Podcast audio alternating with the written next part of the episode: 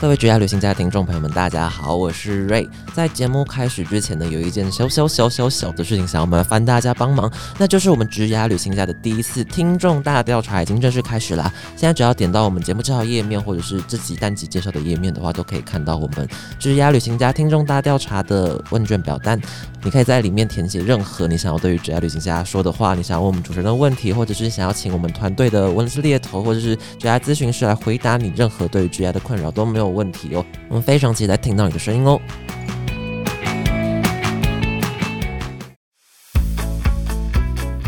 我觉得大家尽量把职业的成长，或是甚至转职吧，都当做你的最首要的一个工作任务来来看待，我觉得就可以理解了。因为你的工作，老板一定会定期的 review 你的结果，那你的转职、你的其他成长也是一样，而且还是更重要。旅行穿越旅行未来，大家好，我是瑞。欢迎收听由 Urater 说人才美合平台所制作的 Podcast 节目《职业旅行家》。马上就要过年了，大家要注意保暖嘛。说到过年，除了大家期待了一整年的年终奖金或是尾牙之外，应该有很多人在考虑是否应该要转职吧。除了想要找到一份更适合自己的工作外，也希望透过转职去重新洗牌自己的待遇，让努力更有价值。本集邀请到的来宾许权，目前在字节跳动担任印尼与菲律宾区的子公司总经理。不止如此，有上千人其实，在社群上面有分享过他的职业故事。那本集希望透过许权非常丰富的薪资谈判经验，来帮助听众朋友们可以在年底前争取到令自己满意的 offer。那我们欢迎许权。啊，嗨瑞，谢谢你的介绍啊，各位观众朋友，大家好。好，其实没有观众，只有听众。OK OK，好，那非常谢谢许权。那在开始之前的话，可以麻烦许权稍微自我介绍一下吗？好，呃，我叫许权。那也向瑞介绍，其实我一直在网络产业。那我目前出社会十年吧，啊，前五年在台湾待过 Line 跟三星，对，然后在后五年就是主要在东南亚，然后呃担任过包括阿里巴巴集团旗下电商公司的这个副总，然后现在就是在字节跳动集团，就是抖音的母公司，然后做其中啊两个市场子公司的总经理这样。嗯对，那方便问一下，就是现在许权是三十几岁呢？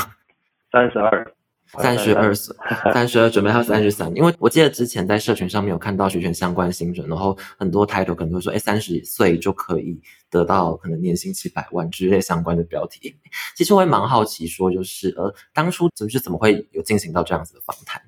嗯，当初我记得啊，我在雪豹的时候。就是台湾雪豹队，然后已经到年薪百万嘛，然后那时候我记得是远见杂志就来采访啊，然后以及聊到我后来去阿里这件事，那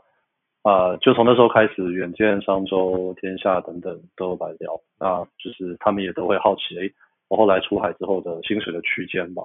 所以可能是这样造成，就是 后来每每一次的报道可能都有提到一点薪水方向，嗯。了解了解，因为其实我那时候稍微有回头翻一下，就是许元健的访谈文章，然后下面可能会有一些人会，嗯，怎么讲，讲话会比较比较冲撞一点。那蛮好奇说，因为许权刚开始应该没有预料到会有很多这样子的留言或回馈吧？对，的确最一开始其实看到了蛮受伤，对，但是其实往就是隔壁的文章看，其实对我觉得酸民们就是对各种。的故事都有很多意见嘛，所以后来就习惯了。呃，我自己后来有拍一支 YouTube 去讲清楚说，哎，就是之前报道说的，比如说二十八岁我拿到七百万年薪，呃，到底每一步是怎么做到？就是我的目的倒不是去炫耀这个数字，而是跟大家说，OK，你们既然都在骂了或者看到了，那就是我就完全的公开我每一份薪水我是怎么谈的，然后中间有什么技巧。对，然后是像瑞说的，就是期待啊，如果也想走这条路的啊年轻朋友们，他们可以知道或许可以怎么做这样。嗯嗯嗯，了解了解。那我们等一下就。慢慢来揭秘，说就是那许权到底有哪一些技巧可以帮助自己谈心谈的，可能相对于同年龄人高出许多。但其实，在问这些实际的技巧之前，我自己会最好奇的一件事情，因为像我自己其实也是正正大毕业的，不包含进入公司或者很多长辈可能会说，哎，现在之后你可能去做这个方选，然后你做这个方选的话，你的薪水可能大概的区间就是在多少跟多少之间。会蛮好奇，说就是当初是什么契机，然后让你觉得说，哎，你其实你可以不只是谈这个区间，你可以谈超过这个区间。如果是说动机层面的话，啊、其实我自己回去看，就是我从小可能家庭的教育方式就会让我对金钱比较缺乏安全感，所以就对一直会希望就是，比如我们刚出社会，发现工作是一件很辛苦的事嘛，那呃，如果要工作个十几年、几十年，对？那做一样类的工作，我希望能够拿更多的薪水，我觉得是一个比较原始的动力。然后再来是啊、因为我也很喜欢交朋友，然后包括等一下可能会聊到 exchange 一个社群，所以我在里面认识很多人，然后发现，嗯，如果我一直在台湾，然后我好像可以一眼望尽我的职涯发展，那可能啊，我那时候出社会二十几岁，我看到三十几岁、四十几岁的这些啊中高阶主管，他们可能薪水也就这样，我会觉得，对，如果我这这个十几年都都是这么过，我可能会觉得有点有点可惜吧，所以那时候才开始往外看，发现诶，其实海外也有很多工作机会，然后他们啊、做一样的事情给的薪水可能更多一些，所以这可能是一个原原动力跟契机吧。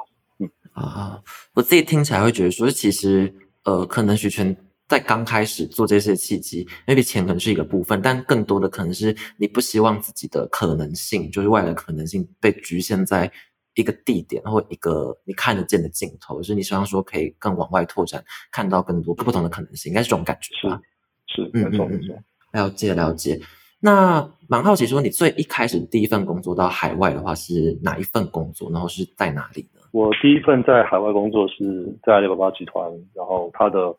呃文化娱乐的这个部门嘛，对，然后那时候是先在印尼，然后后来也 cross 就是啊、呃带到包括印度、印尼跟广州三个地方的团队，然后那时候是做 BD 的负责人这样。了解了解。那那个时候可能刚到那边去的话，有哪些地方是你觉得最需要适应或最挑战的呢？嗯，我觉得分为生活跟工作都有。就是我其实 on board 之前没有来过印尼，所以生活层面就是对吧？就啊、远离啊、家人朋友，然后比较孤单，食物啊这个这个应该说啊、吃住这个都要自己来，然后要去适应。对，那工作的上面就是啊、我其实不会本地语言，然后一一开始老板也不认为就是我去作为 BD 我去谈的 partner，他们他并不相信他们不会英语，对，所以我那时候就用自己的钱雇翻译，然后去一个一个跑，然后把一些基础打下来，所以一切就是从零开始的概念。用自己的钱雇翻译，好，天哪，真的是解决问题的方法欸。嗯，那所以总共目前的话，可以算一下，就是说，比如说，可能目前为止，呃，徐权出社会到现在，大概转职了总共几份工作呢？嗯，好问题，我来算一下哦。呃，三星、Line，然后雪豹，然后阿里巴巴，然后中间去了 Bigo，然后现在在自己，就六份吧，总共六份十年六份工作。十年六份工作。那呃，如果是因为像最近的话，刚开头谈到说最近快年末嘛，然后其实是年末转职，那蛮好奇说这些工作有就是时间点的话，有在年末附近吗？还是其实都没有？就其实都蛮 random，就比如说机会找上门，然后刚好看到觉得适合就去这样子。对，没有特定的时间点，但是我的习惯呢，这个，没有，就是我就尽量都很诚实的去讲我的做法跟想法。那大家要怎么评判，我觉得就就交给公道自在人心了。所以，对，就像我刚刚说的，我十份工啊，应该说十年，然后六份工作，就是可能老一辈的会觉得，哎，跳得很频繁，但是我自己就是基于刚刚瑞前面问的那个原动力嘛，我希望我做的每一份都是更对得起我的这个付出的劳动力，所以我基本上在每一份工作待的比较稳了，然后我觉得我我能够学习到，而且我也有贡献的时候，我就会开始去面试新的工作。那倒不是我马上就想要走，而是我想看一下，哎，我现在得到的这个能力跟经验，我在市场的行情是怎么样。对，所以我不会面到了有一些好的工作我就直接走，而是我会啊、多看，然后慢选。对，所以像瑞你问的时间点，其实也是很不固定的，就是 maybe 我假设我现在 又想要开始面试，我就会开始各各各地方聊嘛。但是真的要走的时候，我可能是明年后年都说不定。那其实刚刚有提到说，徐全其实有非常丰富的就谈薪资的经验。那如果是一近期，就我们在年末转职这个场景下面，徐全又觉得说自己有哪些过往的经验或技巧，特别适用在这个时间点呢？嗯嗯，其实对谈薪水这件事情，呃，第一个就是他，我觉得没有哪一个时节点就是有不一样嘛。对，但是呃，通常他都是在面试的最后一个环节，就会最认真的去聊这个内容，所以。呃，我会先讲一个最基本，就是我建议大家在想谈薪技巧之前，先去投够多履历，然后拿到够多的口头 offer，那我们再来就是这些 offer 里面去把薪水谈高，然后最后再做决定，就不要先杞人忧天，就是觉得哎，我我最后要怎么谈薪水，或者这家公司会不会给我不够高的薪水，我们先拿到够多好的 offer，再来做比较跟尝试，这是第一个点，然后第二个是。在谈的时候，其实啊，我觉得最关键的一个秘诀就是不要怕，因为正常的 HR，至少我带过的 HR 吧，就是我的理解是，他们在百分之二十到三十的这个加薪的空间是相对可以接受，对，可能超过百分之三十，他就要往上去做特提了。对，所以大家在喊这个薪水的时候，可以呀喊个二十二十五，这都应该不会是太大的问题，至少喊了你有你有尝试过。然后啊，通常可以喊个两次，就比如说最后他要发 offer 之前，对他在跟你聊细节嘛，那你就先说，我现在薪水多少，我希望一个多少这样子，那他可能会啊给你一个报价，然后你再喊一次，我通常可以进行这样两个，对，然后最后是嗯谈的一些小技巧，就是更多可能会啊要我私底下讲，但我今天就讲一些比较。可以可以公开，然后比较就是一体适用的一些方式，比如说呃用对你最有利的方式去包装跟谈，比如说啊你现在的月薪特别高，但是你奖金不多，那你就专注去谈这个月薪的加成的幅度。那如果是哎你其实现在有零零总总各种的福利啊股票啊什么的啊，这样看起来会比较大包，那你就包成一个年包，然后去谈这整个年包的增值的比例，对，然后。有一个我个人比较 prefer 就是，啊，如果你谈到一个年报的涨幅之后，可以去调整里面的这个组成，就比如说把股票的比例下降，因为现在这个时局也不好嘛，然后股票也在缩水，所以就会建议，如果本来你可能是八比二，那你可能可以谈到一个涨幅之后去谈一个，比如说九比一，对，然后更多的这个比例是放在现金你可以直接拿到的报酬上面，对，然后。最后，最后有一个呃小的撇步，但这个可能在台湾公司不一定适用，在海外是蛮常见。就是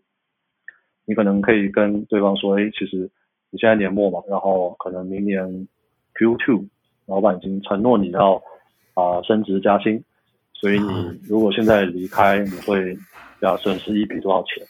那看能不能放到年包里面去，对，直接体现在你的账户上，或者是海外很常会见到是签约费。就是你一 on board，他就直接发你这笔钱，对。然后我甚至也有接过 offer，是他就是签约费就是一百万，我甚至一百多万都有。签约费一百多万，天哪！以为是在签约，就是偶像公司的艺人。没有没有。所以应该说，海外公司他们其实也都知道，说在年末转职这个季节，就是会有可能年终奖金或年终的一些相关的福利出现，然后会阻挠你。转职，所以他们其实也会针对这件事情做一些应应的策略。就如果你真的是一个够有价值的人才的话，他们其实都有准备好这些东西去把你好好的挖过来，这样子。是是是。那我可以问一个比较直接的问题嘛？就是如果想说，如果是换在老板的角度想的话，就十年换六份工作的，应该说一方面可能稳定度，跟就是你怎么去让老板相信你说，那这样子就算你在这间公司可能待的时间点，呃，不一定就是。可能会如老板，因为很多老板可能会期望你在一份工作可以至少有个三五年，甚至七八年、十年这些都有可能。怎么去说服老板说，那就算你在这边，你还是可以去贡献出一些很关键性的成就，这样子。嗯，很好的问题。对，我觉得这也是大家在转职的时候最担心的吧，对不对？就是好像待不满一年、三年，甚至有人说待不满五年，对，都不能走。啊，我觉得两个回答，一个是从产业角度，就如果你待的是船厂。对，那我无法评断，因为我不在。但是，如果是大概是我这种我比较熟悉的网络产业，其实网络产业一个题目或者是一间公司，它可能真正就是能够啊，呀 maybe 很很风光，然后非常领先，可能也就是两三年。所以在网络产业，对，嗯，大家可以看一下各种报告，其实很多人在网络产业，他的平均转职年轻年龄啊年资吧，应该是一个一到一点五年，对，两年都算是在网络业是相对比较久一点，这是产业的因素。然后第二个是个人的因素，就是呃像你说的，我我现在作为老板，我当然也会看，就我的员工他可能我在面试的候选人，他可能过去只待了一年两年，对吧？但是如果他有非常重要的技能，或者他的经验、他的人脉、他的资源，就是我现在马上需要的，那我根本不会 care，就是他会待多久，就是三号这也是资本方的这个意图吗？就是哎你来了，我把你手上的资源、技术拿完之后，你也可以走。对，网络产业是一个就是迭代非常快的地方，所以其实你刚刚说的那样的心态，哎也不一定是只对员工有利，有时候对公司也有利。所以我的确也碰过，就是。我记得那时候，对吧？包括字节或等等，就在面试的时候，他们都会问说：“哎，啊，你之前就可能待了一两年就跳了，对，那你怎么确认就是你在这边不会很快就走？”那我就会直接跟他说：“就是我有东西应该是你要的。那啊，如果你这边能够给到我更多挑战跟机会，我是很愿意留的。对，包括我在阿里，我总共待了三年多，所以我觉得这是一个啊，供需双方的自然的默契了。”所以不用太担心，这其实算是一个伪命题。我讲最后一个例子，就是啊，今天如果比如瑞或是任何在在座的听众吧，就是如果今天 Google、Facebook 邀你去做就是一个 Head 或是一个很重要的位置，你会因为你现在在这间公司待不到一两年，就就不敢去吗？不会吗？因为他让你去的这个位置，这个公司是更好，所以你去了之后，你在下一份工作。他完全不会 care 说你前面诶只待了一两年，而是他 care 是你下一步跳有没有跳到更好的地方去，你的价值有没有提升？了解了解，非常的 impressive。那可不可以比如说跟听众朋友们举一个例子，比如说其中你一段转职的历程，然后可能老板有提出类似的问题，然后你是怎么去呃跟老板说明这一件事情的？嗯，Yeah，的确我可以分享个例子，就是我就不讲什么公司，但是那时候面的是一个 BD 的位置，那。啊，他就我们都聊得很好，然后他们需要的这些呃资源、人脉或者是对市场熟悉度我都有，然后最后他就问说，哎，就是啊，你怎么保证你在这边就是不会待了啊一两年就就跳走？那我的回答就是，首先就是你可以啊去确认，就是我现在讲的是否属实，我现在有的资源、我的精力，那如果是你们需要的话，就是我们是一个网络公司嘛。就是我们应该是很快上手，很快能够做出这个成果来的，所以我一 on board 我就可以开始贡献给你们。对，所以啊，这个我不是一个需要可能一两年我才能够做出成绩的，这是第一点。然后第二点是啊，我过去也的确有待过两三年以上的经验，对，但是等于是对方公司它够大，它能够给我够多的挑战，然后它能够呃让我带够多的团队等等，所以。就是如果你们能够啊给我这些机会，我是很乐意在这边多待的，对。然后这应该是我那时候的回答吧，所以最后他们还是发 offer 给我。哦，理解理解。那我觉得刚刚那样的回答的话，我就会想要带到下一题，就是因为其实谈薪资其实本质上就是一种谈判嘛。但是我觉得，呃，台湾可能很多学生嘛，或刚毕业，甚至在工作一阵子，其实对于这种类型的谈判还是不太熟悉。那谈判最主要要点就是你得知道对方需要什么，跟他愿意想要花多少成本去取得这一件事情，那你才有办法对等沟通这一件事情嘛。通常许权怎么去了解一间企业，他们会在意哪些，他们需要哪些资源，然后再借此去盘点，说你想要没有这些资源，可不可以提供给他们？嗯，知知己知彼嘛，对吧？就是通常就是两种方法，水面上跟水面下。对，水面上的就是你网络可以搜寻得到，比如说啊，像台湾我记得有个求是天眼通的一些对类似的网站，上面会写一些薪水啊，一些面试的经验。然后再来是海外有一个叫 Glassdoor 的网站，上面会有更多的就是他们甚至在不同职级，然后去分享他们的薪水跟里面就是实际工作的状况，对，这些都是可能网络可以多做一些功课。然后像中国的话有一个 App 叫麦麦，对，里面就是 也是很多各种 level 的人都在分享。好，那如果是水面下的话，其实我觉得，嗯，这个就很像我们在公司里面，如果你是 BD，你要去谈合作伙伴，对吧？就是你不太可能都是用网络上搜寻，而是你要去认识很多的人，然后去跟很多人聊天，诶，知道一些内部信息，然后求职也是一样。所以我非常建议，就是大家如果你有选定的一些公司或产业，就尽量去认识那些已经在里面的人，或者他其实已经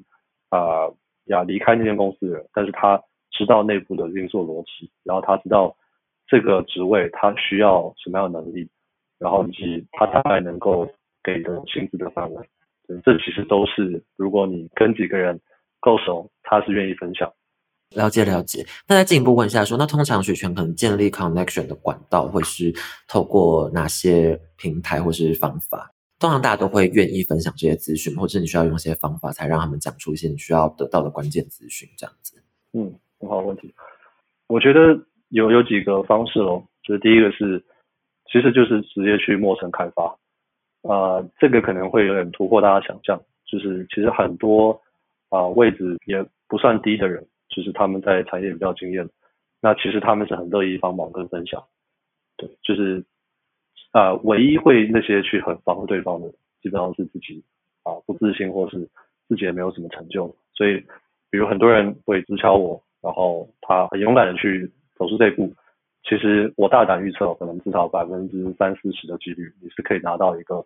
正面的回复，然后你可能把你的问题跟需求列清楚，然后对方。要就只是两三分钟时间能够回你一个语音，或者是回你一两句，对，这个都是很很直接的方式，能够得到一些帮助。然后第二个是啊，去一些社群，那比如像 Exchange，就是目前台湾啊网络产业最大的这个工作者社群嘛。那只要你听过的大公司啊，在我们这边都一定有现役或是退役的人，对，所以很多人在这里就是去认识很多朋友，然后。哎，知道哪里有缺，知道各个公司目前的状况，然后最后一个，嗯，可能就是找一些转职的辅导，对，比如像我自己有在做呃收费的辅导，那我去年，哎，今年吧，二零二二年，就是我就收了六个学生，然后当中有四位他们在半年之内就是直接把薪水翻倍，然后啊到海外去工作，对，所以我觉得这些都是很实际的方式。对嗯，了解了解。我稍微总结一下，就是刚第一点的话，就是说，其实现在蛮多人都还蛮愿意施出善意的，只要你。愿意有兴趣陌生开发，跟你愿意把自己的需求列清楚，不要占用人家太多时间，其实大家都愿意回答。然后再加上的话，其实也可以透过像是社群，或者是刚刚其实徐军有提到说，他这边有在提供转职辅导相关的资源，大家都可以去参考各种资源，然后去利用这样子。刚其实有徐权也有提到说，就是如果进入一份工作的话，通常你一进去那间公司，你就可以立刻把你自己手上的价值或东西，呃，带给那间公司。那会蛮好奇说，就是呃。因为通常大家都会说，如果你刚进入一间公司，你可能大概会有几个月或一年甚至两年之类的预热期呢，才可以更深入的了解这个产业。那学权有没有自己有哪些，比如说你可以快速上手一些工作的方法呢？嗯，呀，我觉得这一题是非常大而且非常难，因为每个公司的状态不一样，所以我不认为我能够讲一个一体适用的方式。啊，我可以讲一些比较 general 的。其实任何工作都是向上管理。最重要，然后水平同才间或是跨部门间的管理是第二重要，然后以及啊去了解整公司的运作的制度、升迁制度啊它的 OKR 制度，我觉得这三件事就是谨记于心。那向上管理简单来说就是一进去就去了解啊老板的期待，对吧？然后能够去对齐，就是你认为你能够提供的价值，你能够喊到的目标。然后跟老板的期待是否一致，甚至比他好一点，对，那其实也就会相对稳定，对吧？然后第二点就是水平的管理能够去，嗯，广结善缘喽，就不要啊处处与人为敌，然后能够拉越越多的这个同同盟，然后一起把事情做好，对，不要去抢功劳，而是就是互相 share 这个 credit，对，这个都是。很很重要的一些小的技巧吧，然后最后 OKR 就是或是 KPI 这个就一定要讲清楚，然后因为公司的制度通常不会因为特别一个人而去改变，比如说加薪的时间，对，或者是升迁的这个这个时间。但是如果你先了解清楚，然后你跟老板明确的讲说，哎，我就是希望升迁，我就是希望加薪，那我们很好的一个目标，我达到你就给我，这是最简单清楚的方式，因为大家都是来工作的，对，简单清楚就好。嗯，了解了解。这边也好奇说，就是许权之前刚提到加薪或升迁嘛，那呃，许权之前有跟老板谈过加薪或升迁吗？有，当然有。我就举一个，我在阿里的时候啊，加薪跟升迁。我在阿里加薪超过两三次吧，然后升迁一次，啊，严格来说可以能算升迁两次。对，就是首先我一进去其实就过了试用期，然后老板会在试用期的时候给我一个啊试用期评比嘛，我那时候拿到是 F，就是最好的评比，然后就我就也去跟他理清说，哎，啊什么时候可以去申请升迁跟加薪，对，然后我们就讲好时间。然后中间他也告诉我，哎，哪些地方可以再改进，哪些地方我们如果到了一定的水准，他是能够帮我提的，这就是一个例子。然后后面啊，在在升迁的过程当中啊，就是我们要做一个内部的报告，然后要要去跟各个跨部门的老板们去去报，然后他们一起来决定我可不可以升。所以中间就是啊，我一个很重要学习到功课是，如果我们要真的能够升迁，其实要能够。有上一个级的视野，就是很多人升迁，我们会觉得，哎，我现在东东西都做得非常好，你就是该升我。但是真正如果我们能够当到上一个 level 的话，我们应该能够看到我们自己现在做哪里还不足，然后有哪一些的 solution 能够去让我做得更好。就是这个是老板希望啊我们在升迁的时候能够体现出来，不然我们仍然只属于现在这个 level。然后中间也包括就是每年度的 OKR，那结果就是我大部分的时间都是拿 S，所以啊，我被加的年薪以及加的股票都是非常多。这大概是我在阿里的意思吧。嗯，所以基本上的话，还是最看成绩说话，就是 OKR 很明确在那边了，那也就是完成那个 OKR，然后你达到 S 的话，其实你就是有资本可以去谈。加薪这样子，然后刚刚其实有另外一点，也是我蛮想仔细问的，就是刚刚许晨杰有提到说，升迁的话你需要拥有上一级的视野。那如果是以刚刚提到在阿里的这份工作来讲的话，那个时候你可能是看到了一些什么事情，然后就觉得说，哎，我其实好像已经有比起我现在职位更上一层的事了的这一件事情。嗯嗯，好问题。老实说，对我都很诚实的说，我并不是自己看到，也是我的老板。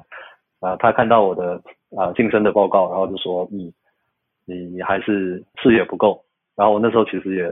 一直被打枪，我就一直重新写，然后觉得我应该要去讲我自己做的多好。但是后来我的 mindset 才慢慢转过来。然后我其实那时候也像我前面讲，我交很多朋友嘛，所以啊内部其实好多人都在应就是争同个位置，因为我们一个部门可能就只有一两个能够升的这个缺，然后我们都互相。有分享一下我们啊写的报告的的内容，然后我看到他们大概我后来心里就稳，因为他们就是主要在讲他们做的多好，然后有些甚至连量化都没有写写得够好，对，但是呃我第一个是有数字量化，然后第二个是我有一些反思，就是哎如果我到了下一个 level 啊我会怎么样来看这件事情这样。有点像是说，呃，刚像刚提到最后一个要点，其实就是量化要写好。我们通常，尤其是在这种呃数字很 database 的这种可能新创网络的环境里面的话，这一块就会尤其重要。然后二来的话，就其实不是光 focus 在你自己可能去年或这阵子的业绩表现，而是要再往下一个层级思考，说就是那如果是。比如说你来带领什么团队，或者是呃之后整个团队可能有哪些方向上面的调整，maybe 是我们可以去尝试的。然后有哪一些呃可能比如数据或者是报告可以支撑这个论点，类似这种感觉吗？嗯嗯嗯，可以这么说。好好好。那还有一个问题是，因为现在会看到可能社群上面有一些求职者，然后他们就会说，哎，他们可能会拿离职这件事情去跟主管说，那如果如果不让我调薪的话，我就要离职之类的。那蛮好奇说许璇怎么看待这一种谈判方式的？嗯，了解。嗯，其实我觉得让老板知道你在外面其实啊有人用高薪来挖你，就是有这样的暗示，其实。不是一件坏事，因为会让老板更去珍惜你。但这跟啊拿离职去做要挟是两件事。对，因为正常来说，没有老板会想用一个啊用离职来要挟人的人。对，那如果我们就沿着你的这个命题嘛，就是如果已经拿离职做要挟的话，啊有两种结果嘛，一种是啊他就他老板就其实你的价值也不够高，那老板就说好吧你就走吧。然后另外一种是你仍然在现阶段有不可取代的价值，那老板他其实为了公司利益他会留你。但是呢，啊，他一定会开始找能够接替你的人，而且正常的公司没有人是不可取代的。所以，如果你成功用要呃离职做要挟，然后留下来，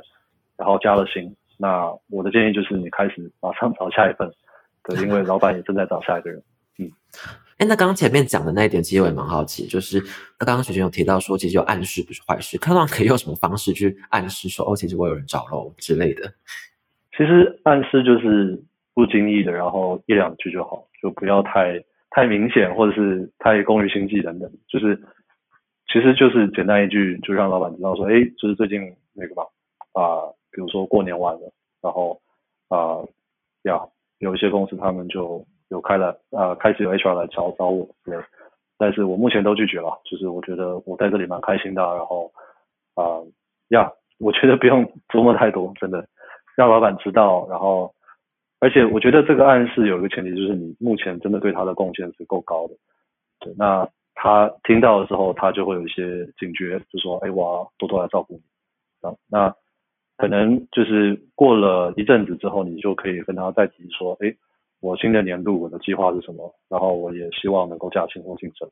那我觉得就是中间的时间不要过太近了，不然就会变成要挟了。嗯嗯嗯，了解，就是反正就可能就是先在闲谈中不经意的插入几句，然后可能过一阵子之后，你就可以开始就是比较实际的提出可能加薪或升迁等等的需求了。嗯嗯嗯嗯，对。那呃，我觉得接下来的话会好奇说，我觉得谈薪吧，谈薪相关的议题，就那个时候之所以会想要找徐全来聊谈薪这个主题，一方面的话，除除了年末转职之外，另外一方面其实谈薪这一件事情的话。在台湾蛮少，就是被放上台面讲那么明确的，会蛮好奇说，那许璇自己觉得说，那通常台湾人可能不太敢，或是不太愿意谈这一件事情，把它放在台面上的点，可能会有哪一些呢？嗯，我觉得很很可以理解吧，就是任何的市场或产业都是封闭的圈子嘛。第一个是包括我从来不在我现任的公司的时候，我去谈现任的公司的事情。对，然后第二个是呃，如果在台湾的这个很小的圈圈里面去讲了哪间公司它其实啊给的是多少，然后我用什么方法去谈到更高，那那间公司的人一定会不开心嘛。然后圈子还是很小，那无论是最后合作到，或者是你又对回去等等，这个都不好说。对，但是我会愿意 比较公开的分享，就是因为我第一个人我在海外，对，然后啊我的公司跟台湾都没有非常强的交集。对，所以，然后再来是啊，我在 Exchange 这个社群里面，就是大家其实都私下会讲，但是我也发现，就像前面说的，其实台湾的年轻朋友们不太敢想象海外做一样的工作能够拿到多少钱。那我就想让大家知道说，哎，其实不要害怕，不要就是看低自己啊。其实你现在做的事情，你在海外很多的国家，你可以拿到两三倍的薪水。然后我们这个 Exchange 这个社群也的确。啊，我们在很多国家有分社，然后我们也帮助了非常多的人，就是成功转职到海外，然后他们的薪水三级跳这样，所以我觉得这是一个很正向的循环。然后我们大家也都很愿意去帮助后辈，所以我觉得啊，不开心的人可能 要么是台湾的资方，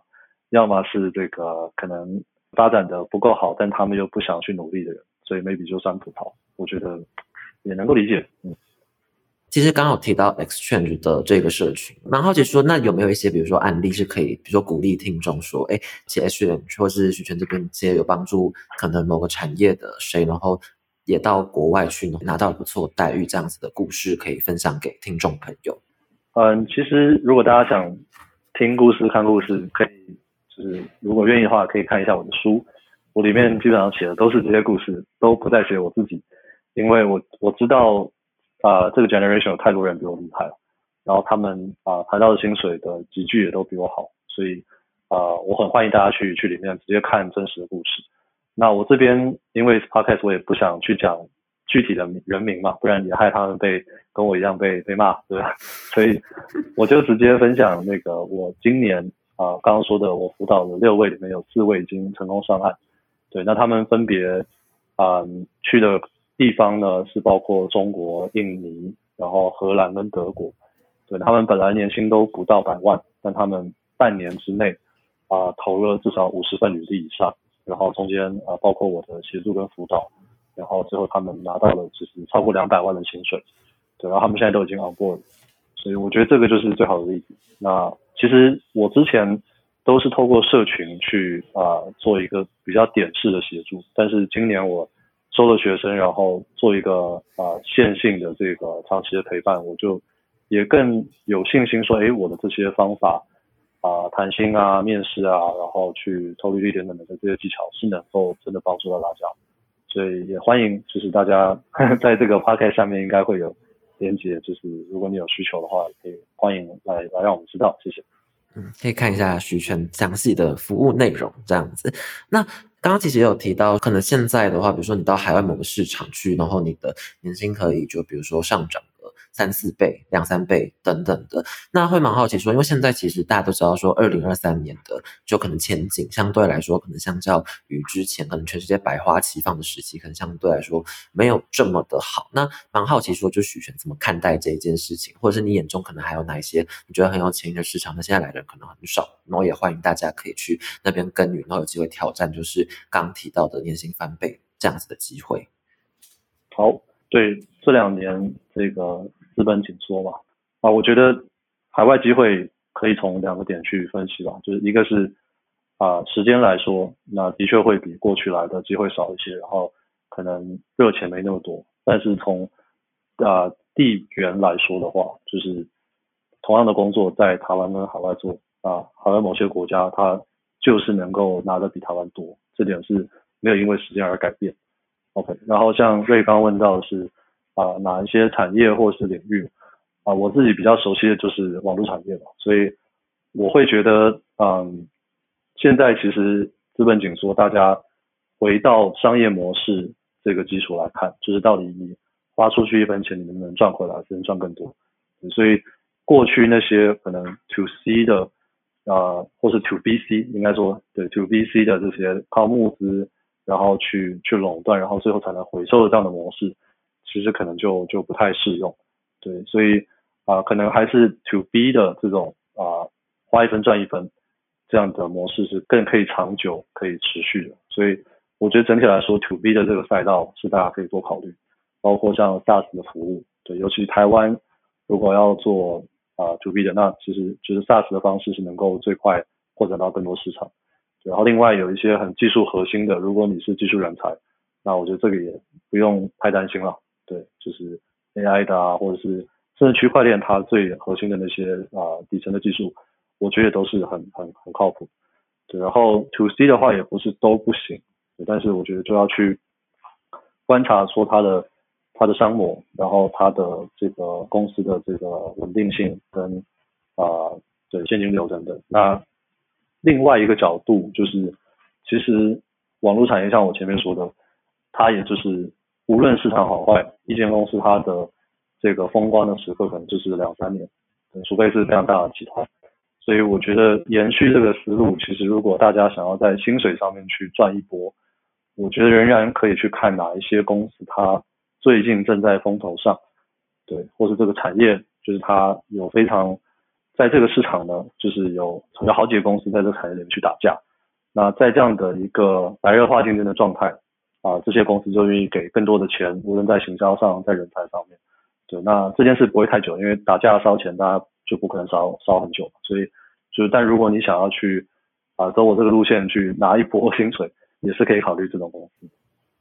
好，我觉得刚刚分享其实大概就是可能会有三大点。第一个点的话，其实背上地缘，所以海外很多地区的话，前期就是会比台湾的收入还要高。但接的话，就是要考虑到资本紧缩，所以可能一些 to B 的服务或者是那种花一分可以赚一分那种比较扎实的商业模式，会相对来说比较好。然后最后的话，其实网络产业很多公司的话，风投其实就是两三年，所以要抓紧时机把握。然后我觉得这可能就也可以回扣到刚最开始其实许璇有分享到说，你平时就是其实都会。稍微去投履历或面试，然后确认自己当时的市场价值。然后一方面来说的话，就是你其实是可以知道，就是你现在手上有哪些筹码，跟外面做对接。另外一方面的话，也是可以知道说，那现在市场上可能有哪些先起来的势头，然后你才不会错过刚提到那两三年这样子。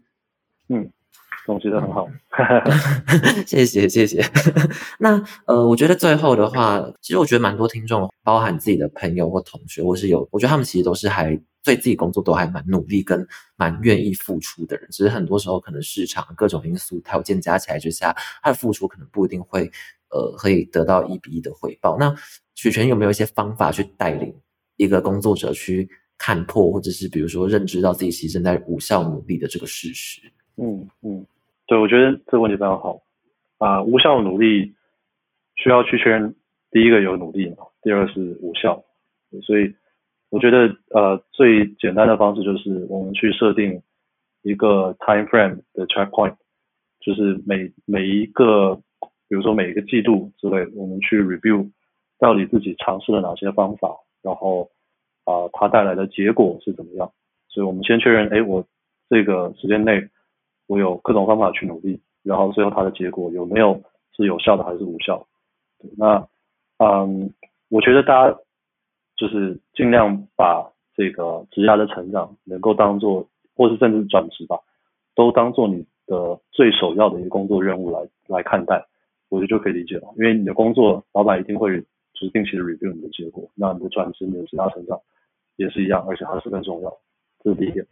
然后第二点就是呃。所谓的无效呢，就是我自己会觉得有一些现象，比如说啊，我发现很多年轻朋友他们很喜欢去看啊，比如说买很多的线上课程，然后去看很多的书，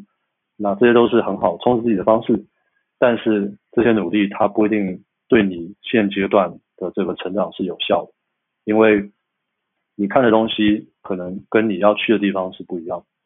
对，或者是你认为你去的地方是需要这些知识跟能力。但事实上他不需要，所以就是第三点呢，就是我会建议，仍然是 echo 到前面说的，就是最简单的方式是大家去跟你要啊去的那个公司里面的人聊，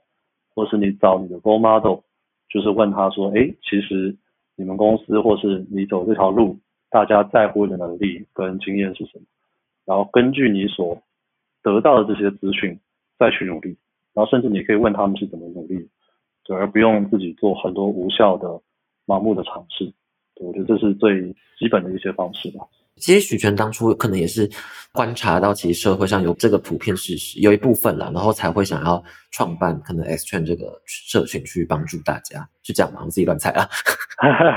没没没，我创办的时候我还是小白，所以主要对对对也是起心动念是我们就一群小白嘛，什么都没有，那互相就一起来分享。然后一起找资源，所以我觉得也算是一种努力的方式的尝试了。然后最后发现，哎，其实这个方式蛮蛮 work 的。但这个车群最后还是成长成一个，可能当初的 founder 们后来后续发展，其实都证实说这个模式其实是有办法去真的帮助到大家寻找更多合作机会或。得到更好的职业这样子，那我觉得最后了，最后是我个人，或者是蛮多听众可能也会好奇，其实我觉得在这个社会上面，应该蛮多人，就比如说可能对于去海外工作，或者比如说对于网络这种比较 data 比较快速，然后很 data driven 的产业，可能相对来说没有到这么的有兴趣。他的天赋或他的热情或能力，他对应到可能是一些薪资成长相对来说比较有限的产业。那蛮好奇说就。无论从理性面或感性面上面来讲的话，徐权会想要对这样子的听众朋友们说哪些话呢？